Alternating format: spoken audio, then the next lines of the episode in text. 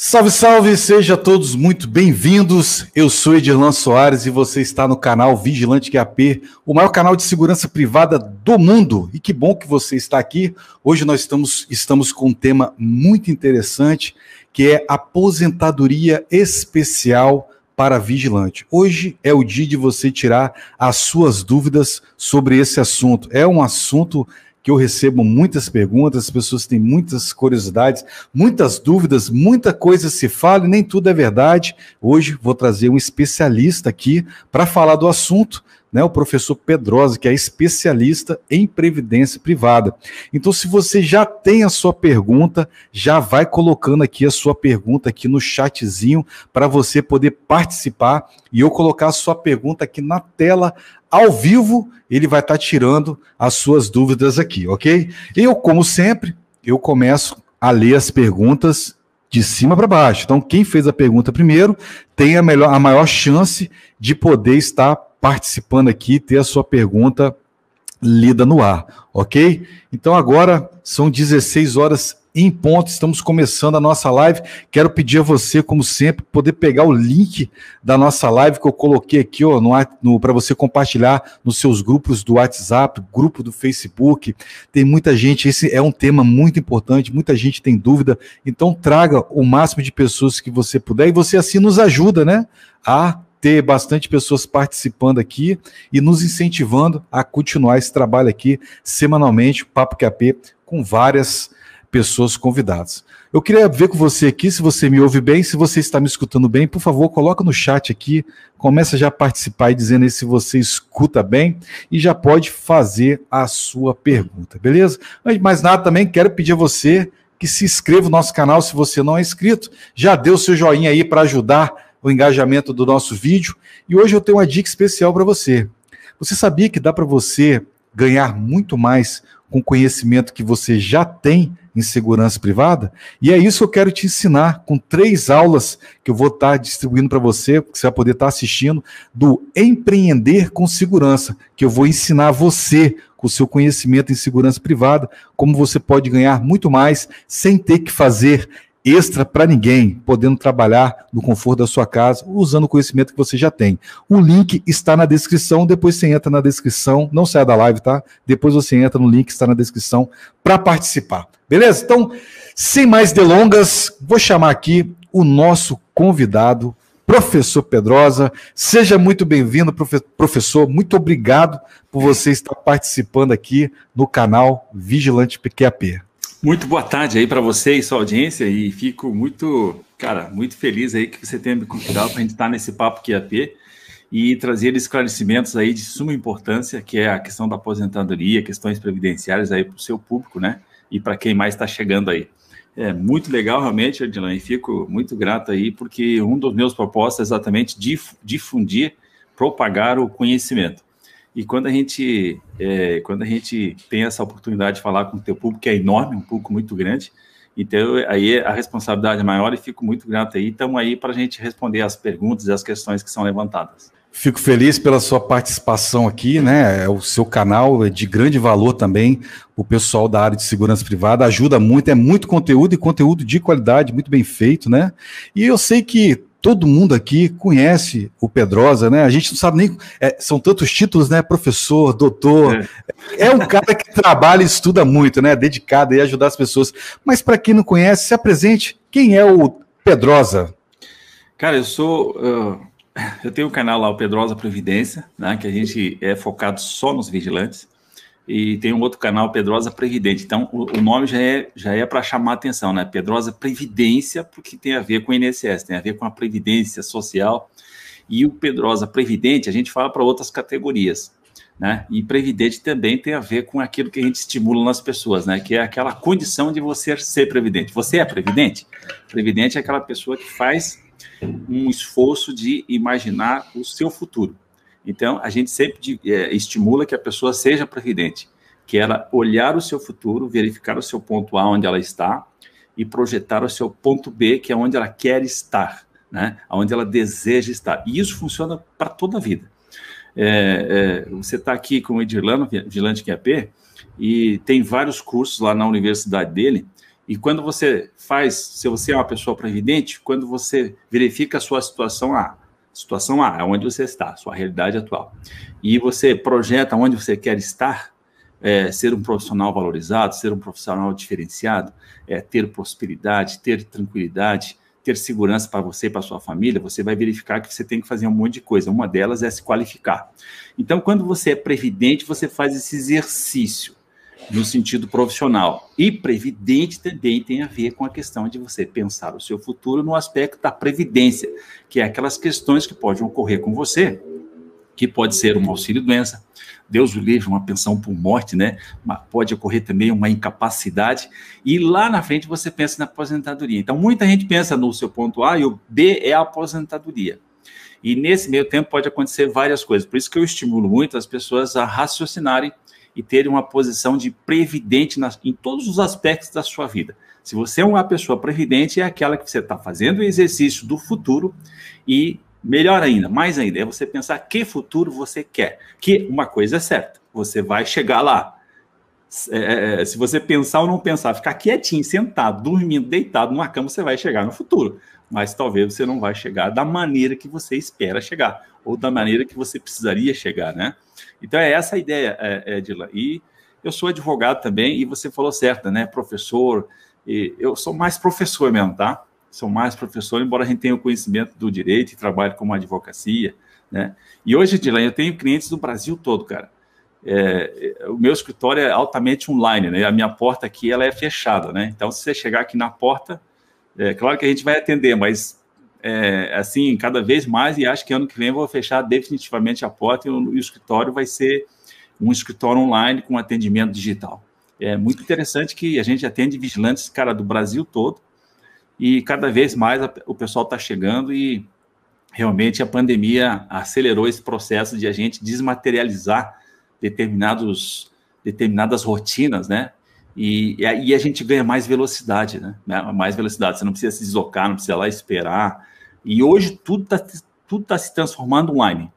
O INSS é online, a justiça é online, eh, as plataformas do governo são praticamente um, online e vários outros serviços, né, e outras, é, outros acessos que a gente tem, tudo está dentro da plataforma. Então, o mundo está tá, tá na era digital realmente, e aí a gente está acompanhando nesse novo modelo de negócio de prestar atendimento é, para o Brasil todo e para o mundo, porque a gente tem gente do Japão, a gente tem gente de Portugal, né, dos Estados Unidos que trabalha lá, mas contribui aqui, né? É muito interessante. O cara fala, fala com você lá dos Estados Unidos E, cara, é como se ele tivesse aqui, né?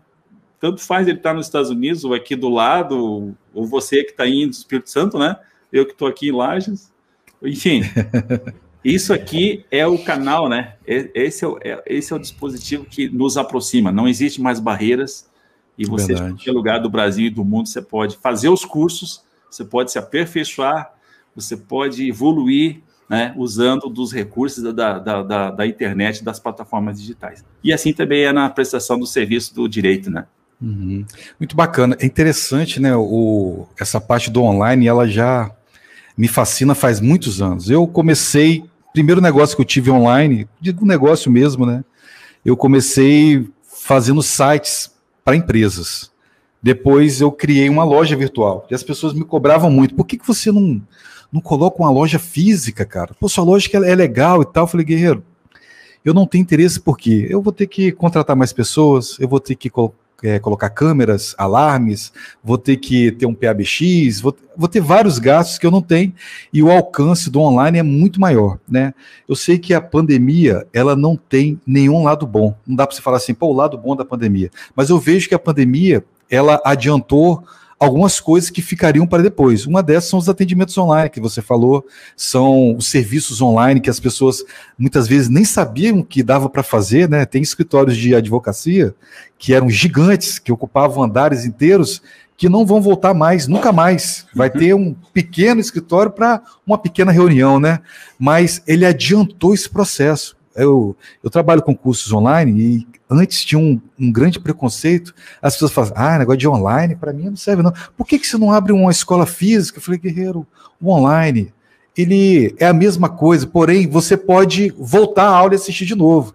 Você que dá aula, né? Eu acredito que você já deve ter passado por isso. Você está dando aula lá, de repente, eu vou falar eu como aluno, tá? Você, o professor está dando aula e a mente da gente ela viaja assim. É quando você pensa que não, tá todo mundo rindo na aula, você, pô, o que aconteceu, cara? Que ele deve ter falado uma coisa muito interessante, eu perdi. No online, você volta e assiste de novo. Então, assim, as pessoas acabaram tendo que ir para o online obrigadas. E hoje a gente vê um atendimento que era horrível, por exemplo, Detran.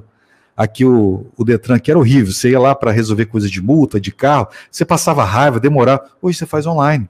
Então adiantou vários processos. E essa maravilha de hoje a gente está conversando aqui, né? Fazendo essa live, você aí da sua cidade, eu daqui, mas o online realmente ajudou muita gente. Pedrosa, o assunto hoje é um tema que você domina bem. Cara, eu não me arrisco a falar daquilo que eu não sei. Eu posso até pesquisar. Você fala, ó, se você me fizer uma pergunta, se eu não souber, eu vou pesquisar. Mas coisas que eu não sei, eu não respondo. Por exemplo, quando as pessoas perguntam aqui para mim sobre previdência, sobre aposentadoria, eu falo, cara, vai no canal do Pedrosa, que lá ele sabe tudo, ele fala tudo. Com certeza essa dúvida sua já tem vídeo sobre isso. Então, hoje a sua, a sua presença aqui é muito importante para a gente, porque a gente vai responder muitas perguntas que o pessoal sempre me pergunta, e eu Ó, se falou que a matéria do direito é matéria do direito trabalhista, eu não respondo porque eu não Veja bem, às vezes você vai mandar lá, tem um juiz, tem um advogado, tem várias pessoas para falar se aquilo ali é ou não é. Então não posso falar para você, não, você está certo, a empresa está errada, isso ou aquilo. Um advogado vai te falar bem. Então, você, como especialista, você vai ajudar muito nós hoje aqui. Inclusive, a audiência hoje está indo bem. A gente está ao vivo no Facebook, no YouTube e também no LinkedIn. E eu já vou para a primeira pergunta para você, Pedrosa. Manda lá. Como ficou a aposentadoria especial do vigilante antes e depois da reforma da Previdência. Nossa Senhora! É, aqui vou pegar. É, é o, o, aposentadoria especial. É bom que se diga, né, que a aposentadoria especial ela, ela teve uma modificação lá em 28 de abril de 95. Então, é, o que, que acontece? Até 28 de abril de 95, com a Lei 9.032 de 95, o que acontece? A aposentadoria especial, ela era por, ela era pela, pela profissão da pessoa. Então, a lei já pressupunha que determinada categoria, determinada profissão, ela era especial. E estava lá na lei. Então, aí que o vigia era especial. Olha bem, vigia era especial, o guarda era especial e o vigilante era especial, que era da mesma família. Aí você tinha o motorista, você tinha o cobrador, você tinha o mecânico, você tinha o eletricitário, você tinha o pintor, você tinha, cara, é, você tinha diversas profissões que lá estavam elencadas, né? Profissionais da saúde, etc e tal. E aposentadoria especial é aquela que é, a pessoa está exposta à insalubridade, que aí é a exposição, é o ambiente que é insalubre, então lá tem agente nocivo, que pode ser químico, físico, biológico. É, e, ou, ou, tem risco à sua integridade física e à vida, que aí entra a periculosidade, que entra o vigilante. Então, o vigilante, ele está lá no, no, na agência bancária, no arzinho condicionado, lugar, da, lugar legalzinho para caramba, não tem salubridade nenhuma. Mas tem o risco de risco à sua integridade física e à vida, que é a periculosidade da ação criminosa. Então, só para a gente entender. Então, essas duas exposições geram aposentadoria especial que é de 25 anos, mas também tem de 20 e de 15. 15 é para o mineiro, 20 é para o mineiro que está em cima da. não está no subsolo, está em cima da mina. E aí a maioria dos profissionais que é 25 anos, 25 anos de trabalho. Isso funcionou até 20, até 20, até a, abril de 90, a, de 95. 28 de abril de 95. O que, que aconteceu? Henrique, né?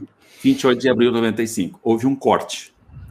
Aí os caras chegaram e falaram o seguinte: olha, Agora não é mais por categoria. Agora é o seguinte: agora é para todo mundo, só que tem que comprovar que está exposto ao agente nocivo, químico, físico ou biológico, ou a questão da periculosidade. Só que o INSS aproveitou e falou o seguinte: cara, agora não tem mais periculosidade, só tem insalubridade. Então o INSS pegou e arrolou e tirou fora a periculosidade, só deixou a insalubridade. Então foi daí que começou aí a, a depois, é, em 99, 2000, entrou o PPP na parada, que é o perfil profissional previdenciário. Como é que eu vou provar que eu estou exposto a agente nocivo? Através do PPP. Pensando no vigilante, aí que o INSS começou a negar as aposentadorias da, do vigilante, porque ele não reconhece a periculosidade. Mas não foi só do vigilante, foi do eletricitário, do frentista e dos outros, dos outros profissionais que estão expostos aí à periculosidade. Aí chegou, aí que, aí inclusive que aí muitos vigilantes no começo é, perderam muitos processos na justiça porque os juízes entendiam que tudo certo, não tem mais periculosidade, Aí de tanto perder na justiça, foi, foi, foi, foi, foi. Aí começou a ganhar. Começou a ganhar o quê? Com o porte de arma de fogo. Por isso que tem essa confusão. A aposentadoria especial é com porte de arma de fogo em serviço ou não? Né? E aí foi, foi, foi, foi, foi, foi, é com porte, é sem porte, com porte, até que chegou no STJ com o tema 1031, né? Que está tá correndo ainda um pouco, a gente vai falar dele, que o tema 1031 é que exatamente vai definir que é, é possível reconhecer a periculosidade com uso de arma de fogo ou não, né, com uso de arma de fogo ou não, mesmo depois de 28 de abril de 95, é possível reconhecer a periculosidade que a gente já ganhou o tema 1031, agora está lá nos embargos de declaração. Aí chegou a reforma da Providência, chegou a reforma da Providência 13 de 11 de 2019. Pô, aí, o que acontece? É, no projeto original, a, a, a, eles estavam tirando da Constituição esse dispositivo da exposição à integridade física e à vida porque é, se ganhava na justiça depois de 28 de abril de 95, porque estava lá na Constituição. E a gente sabe que Constituição é a lei maior. Então tem a Constituição e tem a lei. O INSS utilizava o quê? Não, nem era lei, ele utilizava um decreto, que é depois da lei. Então o decreto é, é tipo assim, o decreto é o que regulamenta a lei. O decreto não pode falar nem mais nem menos que a lei. E muito menos, menos do que a Constituição está falando. Só que agora os caras foram espertos para caramba, eles mexeram na Constituição. E no texto original, tiraram fora, aí sim, tiraram fora a periculosidade. E aí lascou.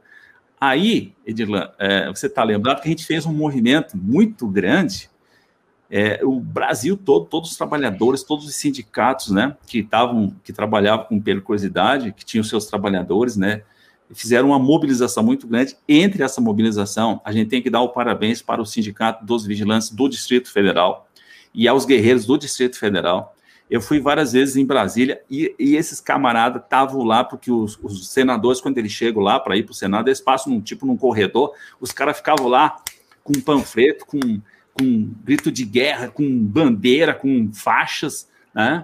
A gente mesmo fez uma, uma, uma, uma um, um, corpo a corpo online, né, com uma petição que deu mais de 25 mil assinaturas, a gente mandava todo dia para os senadores, todo dia, todo dia, todo dia para os senadores era de manhã, de tarde, de noite, enchendo o saco dos caras. E aí os vigilantes, graças a, é claro que tem outras categorias, mas os vigilantes de parabéns, é importante, eu sempre repito isso porque o brasileiro tem memória curta. No segundo tempo, na, da, na prorrogação, no, no, último minuto da prorrogação, os vigilantes tacaram um golaço lá e forçaram o governo a fazer uma coisa, porque o governo tinha um medo danado de não aprovar o texto original da reforma da Previdência e ele fez um acordo de aprovar o texto da original da reforma e garantiu, né, e, e fez isso, de colocar a periculosidade no projeto de lei complementar que vai regulamentar a aposentadoria especial. Então, o vigilante foi contemplado, aliás, não o vigilante, mas todos os trabalhadores que estão expostos à periculosidade. Aliás, na verdade, também não é todos, não, são os eletricitários, são os vigilantes e são aqueles que trabalham com, com explosivos e armamento. São só esses. E o contribuinte individual que está exposto à periculosidade. Então, as demais categorias caem de fora e vai, vai, ter mobilização de novo, com certeza. Então, agora, o resumo da obra para a gente entender. Periculosidade, aposentadoria especial. Vigilante, é só entrando na justiça, que o INSS não reconhece antes de, de depois de abril de 95 até, até a data da reforma 13 do 11, o INSS não reconhece, vigilante tem que fazer o pedido no INSS, vai ser negado e vai ter que fazer um processo judicial. Ok, aí tem o tema 1031 que vai abreviar essa luta na via judicial, porque já eu dificilmente, o, o, dificilmente vai reverter a decisão que já saiu no STJ, né? Vai ser julgado agora em agosto, provavelmente, os embargos de declaração, mas não vai mudar o mérito da decisão. Então, dá para bater no peito e dizer que está garantido na justiça a aposentadoria especial do vigilante, mas o INSS sempre vai negar, em, em que pese tem a decisão na justiça. E após a reforma, Agora temos que fazer pressão e acompanhar o projeto de lei complementar 245, que está lá no Senado. Inclusive, a gente tem uma petição é, é, pedindo que seja retirado o sistema de pontos, porque aí agora, depois da reforma, as ditadorias ficou assim, para quem entrou depois de 13 do 11, para quem entrou depois de 13 do 11 no sistema, vai ter que ter 60 anos e 25 anos de tempo de serviço. Ou seja, acabou a aposentadoria especial. 25 anos de, de especial, 60 anos de idade. Ou seja, não tem como. Né? E para quem já estava, você que está aqui, que já estava no meio do caminho, você vai entrar na regra de transição de 86 pontos, que é o quê? É você pegar a sua idade, pegar o seu tempo de contribuição, somar para ver quanto tempo falta para chegar em 86. Considerando que para chegar nessa regrinha do 86, você pode somar todo o tempo que você tenha, tempo de exército, tempo rural, tempo comum que você teve, você pode somar para chegar no 86. Agora, desse tempo que você vai somar, 25 anos tem que ser de exposição, tem que ser de especial, tem que ser de trabalho de vigilância ou é, juntar a periculosidade com outro tempo, né? Ah, de que, por exemplo, teve um vigilante que trabalhou de, de, numa marcenaria, então tem ruído, é a insalubridade. O outro era metalúrgico, insalubridade. Então, junta a insalubridade com a periculosidade, tem que somar os 25 anos, tá? Então, um breve, um breve histórico, bem longo, assim, essa primeira, mas para dar um contexto, assim, para a galera, né? Então, assim, antes da... Essa... Essa... Como é que se diz? Essa reforma que teve foi no governo Temer, né? O que dá para entender aqui, que aparentemente pelo menos assim, para quem está vendo assim, não mudou tanta coisa. Você quer aposentar, você tem que entrar na justiça. Era assim e ainda é, não é? O que é. pesou mais é a questão da idade agora, né? Antigamente você tinha 25 anos de trabalho, ou entrava na justiça lá, ganhava. Hoje não, hoje é os 25 anos de trabalho, mas tem que bater a idade também, não é isso? Tem que bater então, assim, a idade também. Tem eu que bater sei a idade também, é. Tem, tem, um, tem uma ação já, tem uma ação lá, não sei de qual partido, acho que foi do, do os partidos quase não lembro, cara, mas tem um partido lá que não sei se é o PT ou sei lá qual é o outro lá que já tem uma ação é, pedindo a inconstitucionalidade dessa definição da idade mínima na aposentadoria especial. E é bom que a gente entenda, né? Eu já fiz um, um vídeo, já fiz uma live dizendo acabou a aposentadoria especial. É, por que, que acabou a aposentadoria especial? Porque a, o espírito, né, o espírito da, da, do o aspecto que define uma aposentadoria especial, por que, que ela é especial? Ela por dois propósitos. O primeiro espírito, o primeiro princípio da aposentadoria especial é o caráter de proteção. Então, ele tem um caráter de prevenção, prote proteger o trabalhador. Proteger ele de que forma? É tirando ele, tirando ele do trabalho antes de, antes de é, no limite da possibilidade da sua saúde. Então, qual é o limite da possibilidade da saúde nas condições da aposentadoria do vigilante? É 25 anos.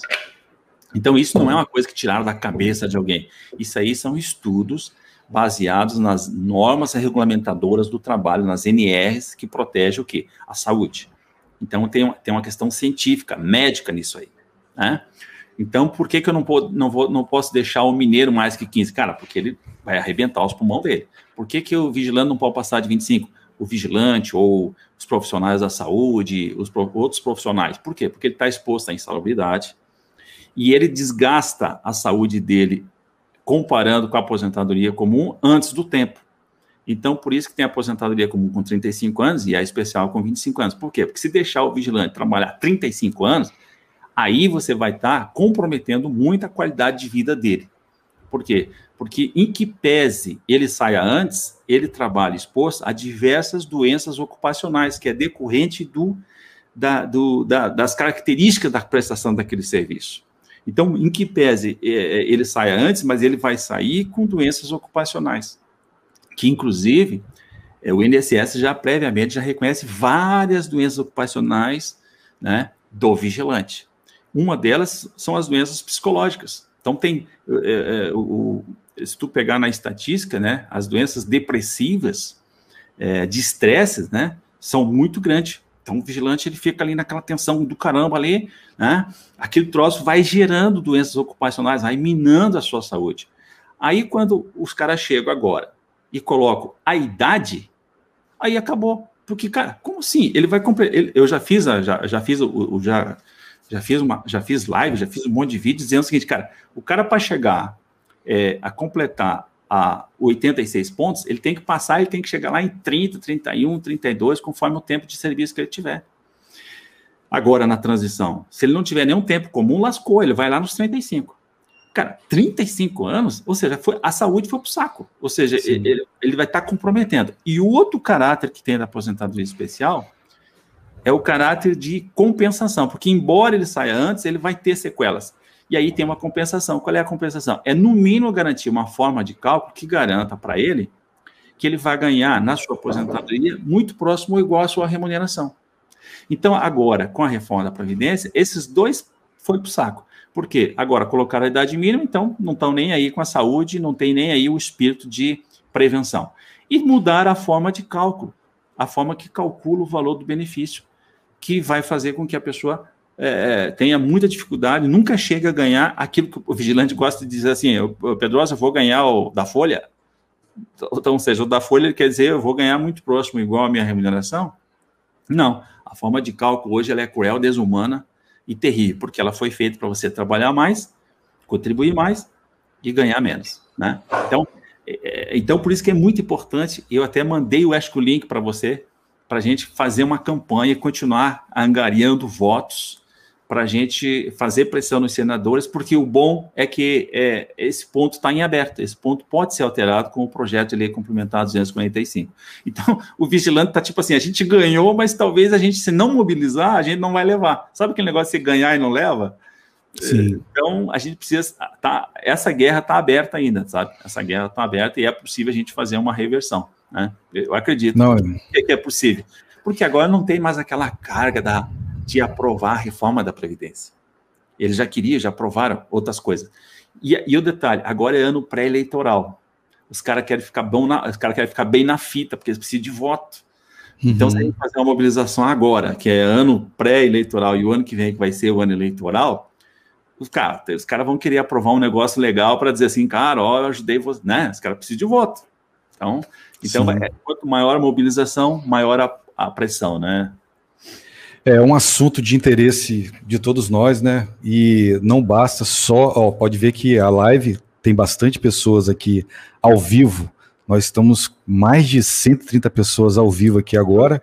Então, assim, é interessante. Você que está participando, eu acabei de colocar o link mais uma vez aí no chat. Compartilhe nas redes sociais para as pessoas poderem participar. O link das petições que o Pedrosa falou está aqui na descrição. Depois acabar a live, você vai entrar e mostrar o seu interesse também, porque quanto mais pessoas votarem, mostrar que tem interesse, mais fácil vai ficar para nós, que não é fácil, né? Mas juntos a gente consegue, né? sozinho fica difícil. Pedrosa, a gente vê que você domina bem aqui o assunto, né? Inclusive eu tenho uma colinha aqui das perguntas que eu tenho para você. Certamente quase todos você já respondeu, mas para deixar bem dividido aqui, bem sucinto para as pessoas poderem depois pesquisar, eu vou fazer as perguntas para você mesmo que você já respondeu. Cara, essa pergunta aqui inclui até eu, por exemplo. Eu já contribuí com a Previdência, né? Eu trabalhei alguns anos como vigilante, trabalhei foi 15 anos como vigilante, carteira assinada, tudo certinho. Eu, não, não fechei, então não fechando os 25 anos de trabalho antes da reforma, o que fazer? Legal, isso pega muita gente, pega muita gente, né? É, muita gente ficou na beiradinha ali com 22, com 23, com 24, com 25. 20, tem gente que agora Sim. fecha 25, e aí o que, que eu faço agora? então, o que, que você tem que fazer? Primeira coisa que você tem que fazer é, é parar, dar uma respirada e verificar todo o tempo que você tem que todo o tempo agora é muito importante. Todo o tempo que você tiver, seis meses, sei lá, aquele tempo que você trabalhou lá seis meses sem carteira assinada, tem condição de ir atrás e tal. Por quê? Porque se você não fechou os 25 anos, você vai entrar numa regra de transição. Você vai entrar numa regra de transição da aposentadoria especial, que seria 86 anos. Né? Então, o que, que você vai fazer? Você vai somar a sua idade com todo o tempo de contribuição que você tenha para ver quanto está faltando para você chegar em 86. Desse tempo que está faltando para você chegar em 86, você vai dividir por dois. Por que por dois? Porque cada ano que você trabalha daqui para frente, você vai ganhar dois pontos. Um pela idade, outro pelo tempo da contribuição. Então aí você já vai saber quando que você vai se aposentar, né? Simples assim. Essa essa que é a fórmula. Eu vou repetir de novo. Como diz o Edilão, você volta o vídeo, mas eu vou repetir. a fórmula que é? Você vai pegar o teu tempo de contribuição que você tem, você vai pegar a sua idade, vai somar, vai dar um resultado e você vai é, é, ver quanto tempo falta para chegar em 86. Então, você vai pegar 86 menos esses pontos que você conseguiu. Aí você já vai ter um valor. Esse valor você vai dividir por dois. Por quê? porque cada ponto, cada ano que você trabalha, você ganha dois pontos, um pela idade, outro pelo tempo de contribuição. E aí você já vai fazer a projeção. Eu vou lembrar o quê? Que do tempo de contribuição, 25 anos tem que ser especial. Tá? Então você vai juntar o tempo do exército. Aí você tem tempo rural, vai atrás do tempo rural. Você tem tempo de aviso prévio indenizado.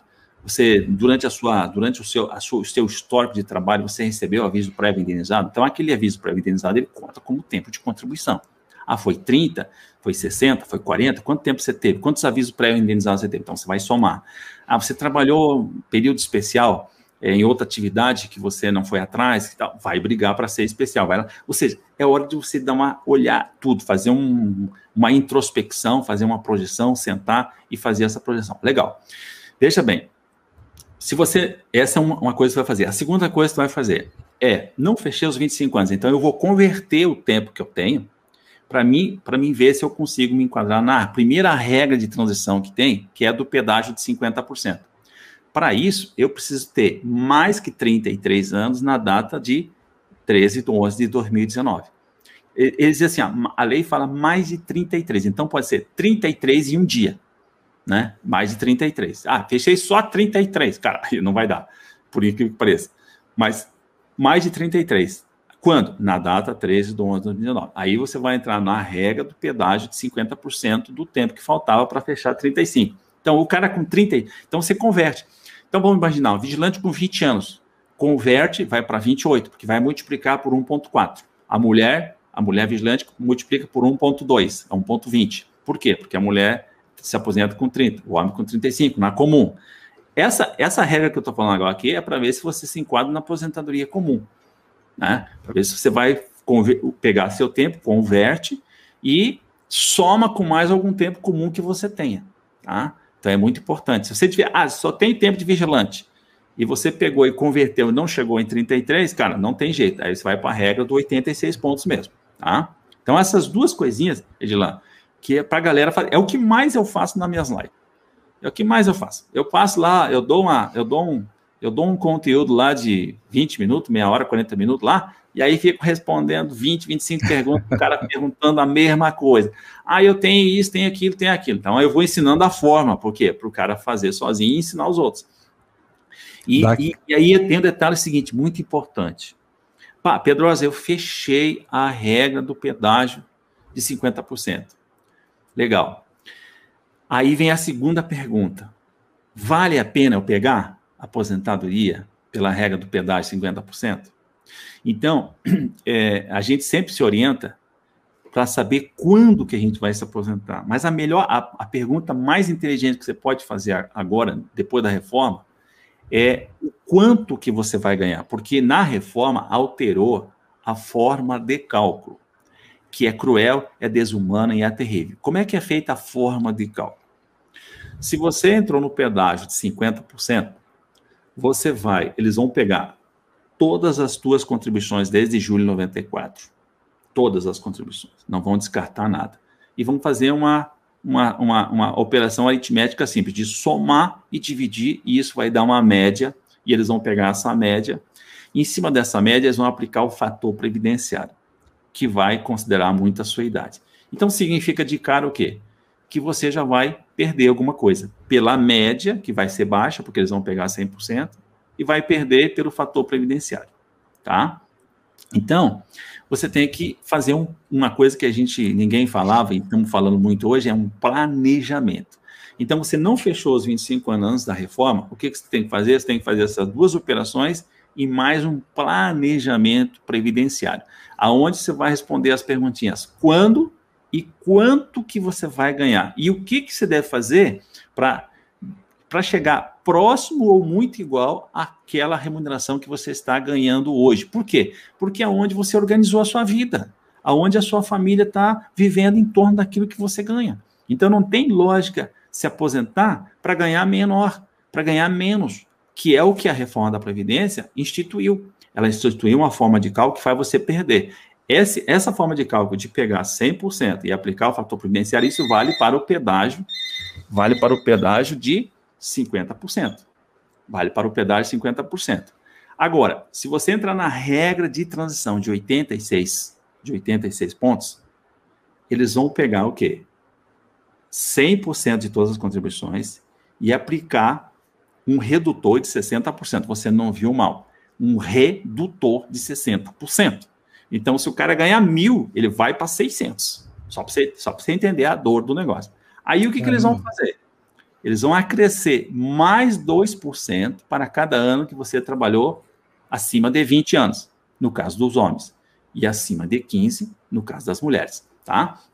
Então vamos pegar aqui um exemplo para você entender. Cara, Pedrosa, não estou entendendo nada desse negócio, imagina. Então vamos pegar um exemplo que você já vai entender. Você é vigilante. Vamos imaginar que você conseguiu fechar a regra. Você conseguiu fechar os 86, tá? Só para você entender. E você conseguiu fechar a regra ali, é, é, conseguindo 30 anos. Olha bem, eu já estou dizendo que você trabalhou 5 anos a mais que os 25. Né? Você trabalhou 30 anos de vigilância. Você conseguiu fechar. Você tinha tempo rural, tempo do exército, coisa tal. 30 anos. Legal. Muito bem. Como é que eles vão fazer? Eles vão pegar 100% da tua média. Digamos que 100% da sua média, eu vou pegar aqui uma média do Brasil, tá? Uma média do Brasil aqui, para a gente entender. Vamos dizer que essa média tenha fechado assim, em R$ 2.500, tá? Que já é uma média boa para vigilância tá? 2.500 reais, tá? Fechou 100% deu 2.500 reais. Legal pra caramba. Tinha muita intra-jornada, olha isso, o cara fechou 2.500 reais. Agora eles vão aplicar o redutor, 60% mais 2% para cada ano que você trabalhou mais do que 20. Tô, tô pegando aqui um exemplo de um homem, mas um vigilante. 30 anos.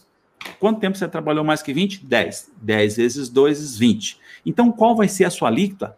Alíquota, alíquota é uma coisa que você tem que se perguntar qual vai ser a alíquota da minha aposentadoria? Então, a alíquota aqui no caso seria o quê? 60, que é o redutor, e mais o, o quê? Mais o 20% dos 10 anos que ele trabalhou mais que 20. Então, qual que é a alíquota? 80%. Então, o camarada vai contribuir mais, trabalhar mais para ter uma alíquota de 80% sobre 2.500. Então a média dele é 2.500, ele contribuiu sobre 2.500 e vai ter o quê? Vai ganhar uma renda mensal de R$ mil reais.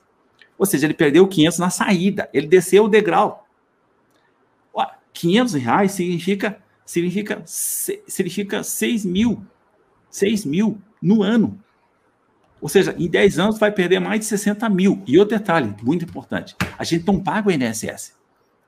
Você paga é uma contribuição social. Tanto que quem arrecada é um imposto. É um imposto que você está pagando, a base de cálculo é a sua remuneração.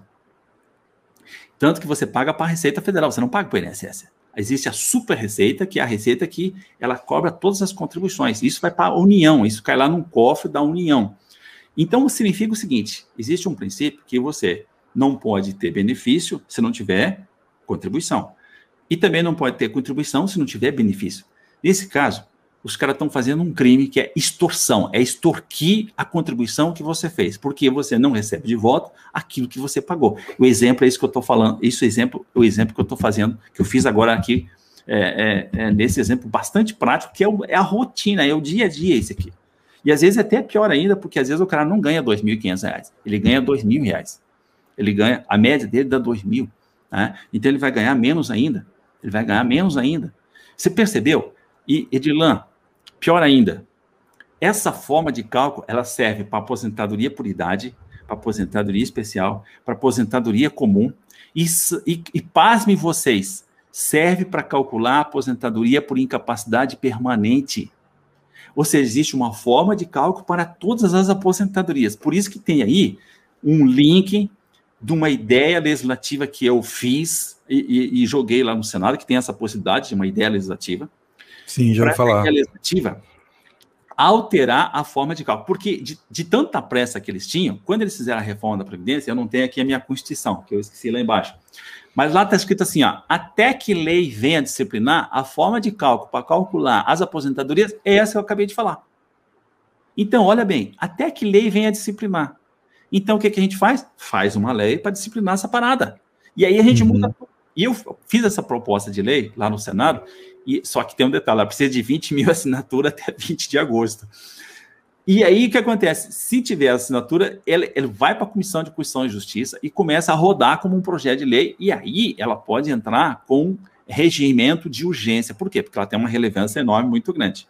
Então, olha bem o que eu acabei de falar, você não entendeu, eu vou te repetir de novo. Se você é vigilante e tem 20 anos, você está aqui e tem 20 anos, e vai que você, amanhã aconteça um infortúnio, que ninguém está livre, nem eu, nem o Edilan, nem você, nem ninguém está livre de bater no pé e dizer, não, comigo não acontece.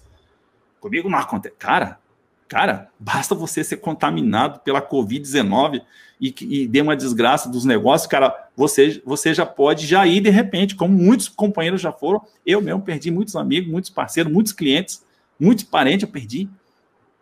Passa tá vivo, né? E aí, olha o que acontece. Qual é a forma de cálculo que eles vão utilizar para calcular a sua incapacidade? Você tem 20 anos de vigilante significa que você vai ganhar 60%. Porque você não tem mais nada que vir depois de 20, você vai ganhar 60% da sua média de 100%. Então, se, meu amigo, se você ganhar 2 mil reais, você vai ganhar 1.200. A tua vida está organizada em torno de 2 mil, a tua família vive em torno de 2 mil. E aí tu vai ganhar 1.200. Então, é muito urgente que você entre nessa luta, você se empenhe nessa energia, né? Seja um guerreiro nesse apoio para a gente conseguir. E, se, e, não tem problema. Se nós não conseguir as 20 mil assinaturas, talvez eu acho que a gente não vai conseguir. Eu vou repetir de novo essa parada. Eu vou repetir de novo essa parada porque eu botei na cabeça, cara, que esse troço, nós vamos dar o lepe nos caras, nós vamos dar nos caras, porque é o seguinte, eles ferraram com a gente. Eu até concordo de trabalhar mais, mas desde que a, a forma de cálculo garanta a justiça de que aquilo seja justo, eu, você receba de volta e você receba muito próximo igual à sua remuneração. Falei demais, Edila, mas acho que era preciso. Sim, não, você é especialista, nós estamos falando com um especialista aqui em Previdência. E com certeza é, você já respondeu todas as perguntas que eu tinha para fazer, mas eu vou fazer separadamente, mesmo que você vai repetir a resposta. Pessoal, o Pedrosa, ele é especialista em Previdência. Então, se você tem dúvidas, você vai tirar aqui hoje alguma coisa, vai passar batido, você vai no canal dele. Deixei na descrição aqui o link dos dois canais do Pedrosa. É um canal muito importante. Você precisa, não é que você pode, você precisa acompanhar, porque passa rápido. Você pensa que não, você já está aposentando. Então não deixa para depois. Vai acompanhando para quando chegar a sua vez, você já saber o que fazer. Eu, como bom aluno, já fui anotando aqui, né? Lógico que precisaria de uma uma, foi muita coisa, né? Você foi falando números aí. Falei, eu acho que eu vou deixar para me voltar o vídeo depois. Mas me diz a coisa, Pedrosa. Continuando aqui, a gente só está na segunda pergunta ainda. Vamos lá. Tem mais, tem muita pergunta. Tem a pergunta do pessoal ainda que, que nós vamos responder algumas. Vamos lá. Vale a pena pagar aposentadoria comum usando a conversão de tempo especial? Essa, é, um pouco já respondi, né? Mas essa Sim. pergunta bate na cabeça da galera, né? E, e é muito importante, é muito importante, mas muito importante mesmo, né? A gente falar para a sua audiência e, e, a sua audiência replicar esse, essa, esse, essa, esse conhecimento. A gente planeja, a gente planeja quase tudo na nossa vida, né? Talvez a gente não planeje muito, aquelas coisas mais estruturais que deveríamos planejar, a gente não planeja. Mas pensa comigo, você que está aqui acompanhando esse vídeo nesse momento, está acompanhando essa live aqui. A gente planeja no nosso, no nosso dia a dia, a gente planeja bastante coisa. A gente planeja a ida no supermercado, a gente planeja até a, a, a, a ida para o trabalho, o que, que a gente vai fazer no trabalho, a gente planeja o final de semana, a gente consegue planejar aí, de repente, até a festa de aniversário, um churrasco com os amigos. É, cara, a gente planeja um monte de coisa. Mas a gente deixa de planejar ah, muitas outras coisas. Planejamento não é um hábito muito da gente, assim, um planejamento que eu digo assim, aquele que você para, pensa, dedica tempo, né? E, e, e você consegue fazer um estudo, um olhar. Então é necessário você fazer isso, principalmente em relação àquilo que agora, depois da reforma, é, é necessário você planejar a sua aposentadoria. É necessário você planejar a sua aposentadoria porque tem algumas coisinhas novas que antes não existiam. Uma delas, por exemplo, é essa que eu acabei de falar. Qual é a alíquota da sua aposentadoria? Ah, você vai se aposentar? Vai. Quando? Então você vai fazer um planejamento para ver quando que você vai se aposentar. Depois você vai responder a pergunta é quanto que você vai receber. Então é muito importante fazer o quanto que você vai receber, o quanto que você precisa receber. E eu faço uma terceira ainda, que é quanto que você deveria receber. Porque eu quero que você pense agora, na cabeça de todo mundo, a gente sonha, sonha com aposentadoria. Mas o que, que é aposentadoria? Pensa agora, pensa agora, que, quais são os sentimentos, quais são as palavras que estão referências para você quando você pensa assim, cara, mas eu não, não vejo a hora da minha aposentadoria. A minha aposentadoria. Quando é que vai ser a minha aposentadoria? O que está junto com essa palavra aposentadoria? Deixa eu ver se eu adivinho. Com certeza deve ter tranquilidade. Com certeza deve ter segurança. Com certeza é, não deve ter escassez nem privação. Com certeza deve ter liberdade de tempo com certeza deve ter é, condições de você exercitar até uma outra profissão de repente, ou até o seu hobby. Com certeza deve ter tempo de estar com as pessoas com que você ama. Né? Com certeza você não quer depender de terceiros, você não quer depender de ninguém. Você quer ter saúde, você quer bater no peito e ter aquele sentimento de dever cumprido, né? de satisfação, de ter conquistado coisas e realizado. Né?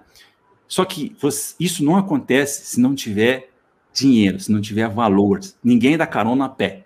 Você não dá carona a pé. Então você precisa Verdade. pensar assim, cara, quanto que eu preciso para ter isso? Ter garantia, ter segurança, tranquilidade, não ter escassez, não passar privação, ter liberdade de tempo, não depender das pessoas. Para me ter dignidade. Quanto que eu preciso? No mínimo, você precisa ganhar igual ou, ou, ou próximo aquilo que você ganhava quando você estava trabalhando. Porque é lá onde a sua vida está organizada. Simples assim. Então, vale a pena pegar a aposentadoria comum usando a conversão de tempo especial? Para isso, você tem que fazer um planejamento. Você tem que planejar. Por quê? Porque a reforma da Previdência ela tem a possibilidade de você descartar tempo. Para quê? Descartar tempo para você ter, descartar tempo para você descartar lá naquele cálculo de 100%, descartar aquelas contribuições menores para fazer a sua renda mensal inicial ser maior. Então, para isso, é preciso fazer um planejamento. Tanto que, Edilan, eu não fazia planejamento antes. Planejamento que eu digo previdenciário. E agora a gente está fazendo. A gente está fazendo planejamento previdenciário. Então, muita gente que não está na época de se aposentar, ou está até para se aposentar, antes a gente faz um planejamento, que é um estudo, né? É um estudo detalhado, respondendo essas três perguntinhas. E aí, com base nisso, a gente faz a projeção. Então, muitas vezes, é, vou te dar um exemplo. Muitas vezes o cara diz assim, eu pergunto para ele assim, você tem, você, você projeta de trabalhar até quando? Aí diz Pedrosa, eu quero trabalhar até, cara, eu posso trabalhar mais cinco anos, eu gostaria de trabalhar, posso trabalhar mais oito anos. Eu, eu poderia trabalhar até a idade de, cara, 60 anos, eu poderia trabalhar, ou até 58, até 55. Então, olha bem, uma das coisas para você ter, para você garantir que a sua renda mensal seja muito próximo igual à sua remuneração, você precisa ter uma reserva previdenciária. E o que, que você vai fazer na reserva previdenciária? Aí pode ser que eu encaminhe a aposentadoria, fazendo a conversão do tempo, chegando nos 35 anos, ou pegando a, a ou pegando a aposentadoria na regra da, da, do pedágio de 50%, mesmo que eu saia perdendo. Mas como aquilo lá eu vou tratar como uma reserva previdenciária, eu não vou gastar aquilo. Eu não vou incorporar aquilo no meu gasto do mês. Então, eu ganho R$ 2.500 na vigilância e vou ganhar mais R$ 1.800 de aposentadoria. Eu vou somar os dois? Não. Esse aqui, esse 1.800, vai para a minha reserva previdenciária. Que é o que essa reserva previdenciária? É a minha reserva previdenciária que vai garantir para mim eu conquistar aquela aposentadoria que está na minha mente e no meu coração, que é aquela de você ter saúde, você ter tranquilidade, você ter paz, ter segurança, ter, ter liberdade de tempo, não passar escassez nem privação, não, de, não depender de terceiros, ser um cara feliz. Aí você precisa ter uma reserva previdenciária e para isso você precisa fazer um planejamento. E aí, nesse sentido, pode ser que vale a pena você fazer, não esperar pela regra de 86, mas você pegar a aposentadoria pelo pedágio 50%, ou se você tiver condição de pegar antes, converter para 35 anos. Só que não pensar. Veja bem, tem diferença Presta atenção. Tem diferença entre benefício e aposentadoria. Benefício é aquele que você pode encaminhar agora, que pode ser a conversão de 50%, que você vai sair perdendo um pouquinho. Pode ser pela aposentadoria de 35 anos, que você vai sair perdendo um pouquinho por causa do fator previdenciário. Só que é o seguinte, se você pensa num planejamento, aquilo se transforma numa reserva que é um pouquinho, pouquinho, pouquinho, que vai virar o quê? Um montão. E esse montão lá na frente é que vai garantir um rendimento que vai manter o seu poder aquisitivo muito próximo igual à sua remuneração. Essa, esse conhecimento é muito sutil. Se você tem essa percepção, você pode ir para casa agora, pode desligar a live, que já valeu a pena. Se você, se, se eu conseguir despertar isso em você, assim, esse ponto de interrogação, que benefício uma coisa, aposentadoria é outra, e que o que, que você tem que fazer para ter a verdadeira aposentadoria, e você pode tomar decisões agora, agora, né? Começar a tomar decisões agora na sua vida, na sua, na sua, no seu planejamento providenciário, aí sim, aí você virou a chave. Agora, se você trocar benefício de previdência com aposentadoria, achando que é a sua aposentadoria, aí, meu amigo, vai ser choro e ranger de dentes. Você não vai ter saúde, você não vai ter tranquilidade, não vai ter segurança, vai passar escassez, vai ter privações e com certeza vai depender de terceiros. Ou seja, cara, vai ser muito triste. É, não dá para você jogar dama na praça com a cabeça preocupada é. com outras coisas, né? Aposentadoria para descansar. A Pedrosa, você tocou no assunto aí do tema 1031, né, que está para ser julgado lá pelo STJ. Então fala para gente, resuma para nós o tema 1031 e qual a sua, qual é a projeção de julgamento final? O tema 1031, cara, é o que pega um monte de vigilante que está com processo na justiça. Os caras estão ansiosos, acho que todo dia nem dorme. Coraçãozinho, velho, tá frito, estão sofrendo de ansiedade direto. o tema 1031 é o que vai garantir o reconhecimento da periculosidade na atividade da vigilância com uso de arma de fogo ou não. Já foi julgado, só que foi feito os embargos de declaração, muito oportunos, até é bom que se diga, tá? Muita gente reclama do doutor Fernando, que fez os embargos de declaração, mas foi muito oportuno porque, da forma como estava, não iria, é, iria prejudicar. Então, mas enfim, vai ser julgado muito provavelmente a projeção é agora em agosto. Presta atenção. Julgando os embargos de declaração em agosto, o que, que vai acontecer? Aí o STJ ele vai levantar a suspensão e os processos vão começar a andar. Isso que é a boa notícia. Então, se você tem processo na justiça aguardando o julgamento final, o julgamento final vai demorar mais ainda. Por quê? Porque o STJ vai, é, não vai aceitar o recurso extraordinário que o, S, o INSS fez, mas aí o INSS tem como levar isso para o Supremo. Mas só que o importante é que, enquanto isso, os processos vão, vão correr. Então, para você que tem processo na justiça, está esperando o julgamento, o julgamento final, não precisa esperar o julgamento final. Basta o julgamento dos embargos de declaração, que eu acho, eu imagino, eu estou estimando aqui que vai sair em agosto. Aí saiu o julgamento, foi publicado, os processos começam a andar. Por quê? Porque aí levanta a suspensão, tá? Então, esse é, é o melhor retrato que eu posso dar para vocês que estão com o processo aí na justiça esperando o julgamento do tema 1031. Show de bola. Vamos lá. Ainda para completar ainda sobre o tema 1031, enquanto o tema 1031 não é julgado, tem alguma, alguma coisa que o vigilante deve fazer?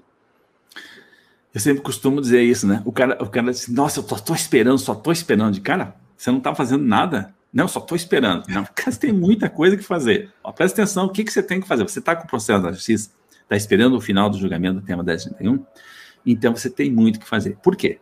Olha bem. Primeira coisa que você vai fazer, você tem que saber qual é o valor, qual é o valor da tua renda mensal inicial da tua aposentadoria. Você sabe qual é o valor da tua renda mensal inicial da sua aposentadoria? Você sabe? Você não sabe.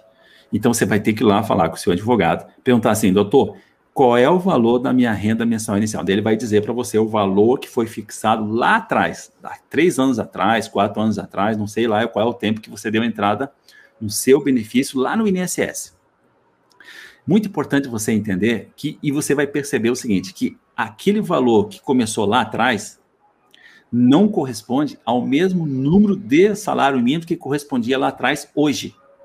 Então você vai perceber que do valor que você começou a receber lá, hoje você baixou o degrau. Você vai ter essa informação que ela é importante você de quando você começou a receber lá, você não vai receber hoje, em, em, comparando com o salário mínimo. Por quê? Porque você sempre vai perder para a inflação.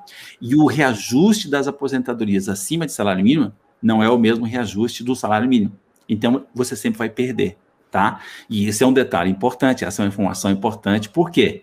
Porque você vai, a partir dessa informação, verificar quanto que você vai receber de valores atrasados. Sabendo os valores atrasados, você vai saber quanto é que você vai pagar para o seu advogado. E, aí, e você vai saber também, vai perguntar, sabendo o valor, quanto tempo vai, você vai levar para receber o valor atrasado. Se vai ser por RPV ou se vai ser por precatório. Muito provavelmente vai ser por precatório, que é o quê? Acima de 60 salário mínimo vai ser pago por precatório. significa que vai demorar. Por quê? O precatório sempre prevê num ano para pagar no outro. Então, com essas informações, você começa a fazer, sabe o quê? Um planejamento financeiro. Para quem tem processo na justiça aguardando o resultado do tema 1031, tem que ficar ligado, esperto para fazer um planejamento financeiro. Por quê? Para exatamente realizar aquilo que nós acabamos de fazer, de falar para você, que a verdadeira aposentadoria, ela é feita com quê? Com recursos. E aí você precisa saber administrar esse recurso que você vai receber de atrasados, que é a verdadeira reserva previdenciária, na qual você precisa saber dar o melhor destino para ela. Eu já falei com o vigilante de Lênin, falou assim: ah, eu vou comprar um caminhão. Eu digo, cara, vai se lascar. Vai comprar um caminhão, que o que, você vai fazer com um caminhão? Não, vou, doutor, eu vou fazer frete. Fazer frete o quê, amigo? O que, que você vai fazer? Você já viu quanto é que você vai ganhar com isso aí? Cara, você só vai ter uma oportunidade na vida de reunir esse dinheiro. Nunca mais na vida você vai reunir um dinheiro assim acumulado. Então você tem que o quê? Estudar. Estudar como é a melhor maneira de você é, é, é, é aplicar aquele dinheiro. Para quê? Qual é o objetivo? Para você manter a sua renda mensal inicial igual ou próxima ou superior até a sua remuneração. E vocês que têm valores atrasados para receber, vocês têm um, uma grande oportunidade, sabe o quê? De lá na frente. Você tem que fazer o seguinte: quantos anos você tem agora? Ah, eu tenho, vamos imaginar assim, 45. Então você tem que projetar 55. Como é que você vai estar com 55? Aí você tem que projetar mais 10 anos para frente. Como é que você vai estar com 65? E depois mais para frente, como é que você vai estar com 75? E aí você faz um paralelo para saber quanto que você deve ganhar em cada faixa de cada, cada dezena dessa, cada década dessa, quanto que você precisa ganhar para ter aquilo que você tem na tua cabeça e no seu coração. Tranquilidade, segurança, saúde, liberdade, não passar escassez, não passar privação, não depender de terceiros. Então, com essa reserva previdenciária, você vai garantir isso. Você lá na frente, quando você mais precisar, você não vai depender só da renda do INSS. Porque a renda do INSS, você já vai perceber que ela vai caindo e o teu destino é chegar em salário mínimo. Quanto mais você viver, mais certo que você vai chegar em salário mínimo. Então, você que está esperando o tema 1031, você tem muito que fazer. Você tem que responder essas perguntas que eu acabei de fazer agora, pegar um caderno e começar a estudar, acompanhar dicas e orientações de o que, que você faz com 150 mil reais para ele render e ter resultado. O que, que você faz com 180 mil? O que, que você faz com 100 mil? Então, você pode muito bem, de repente, fazer um planejamento.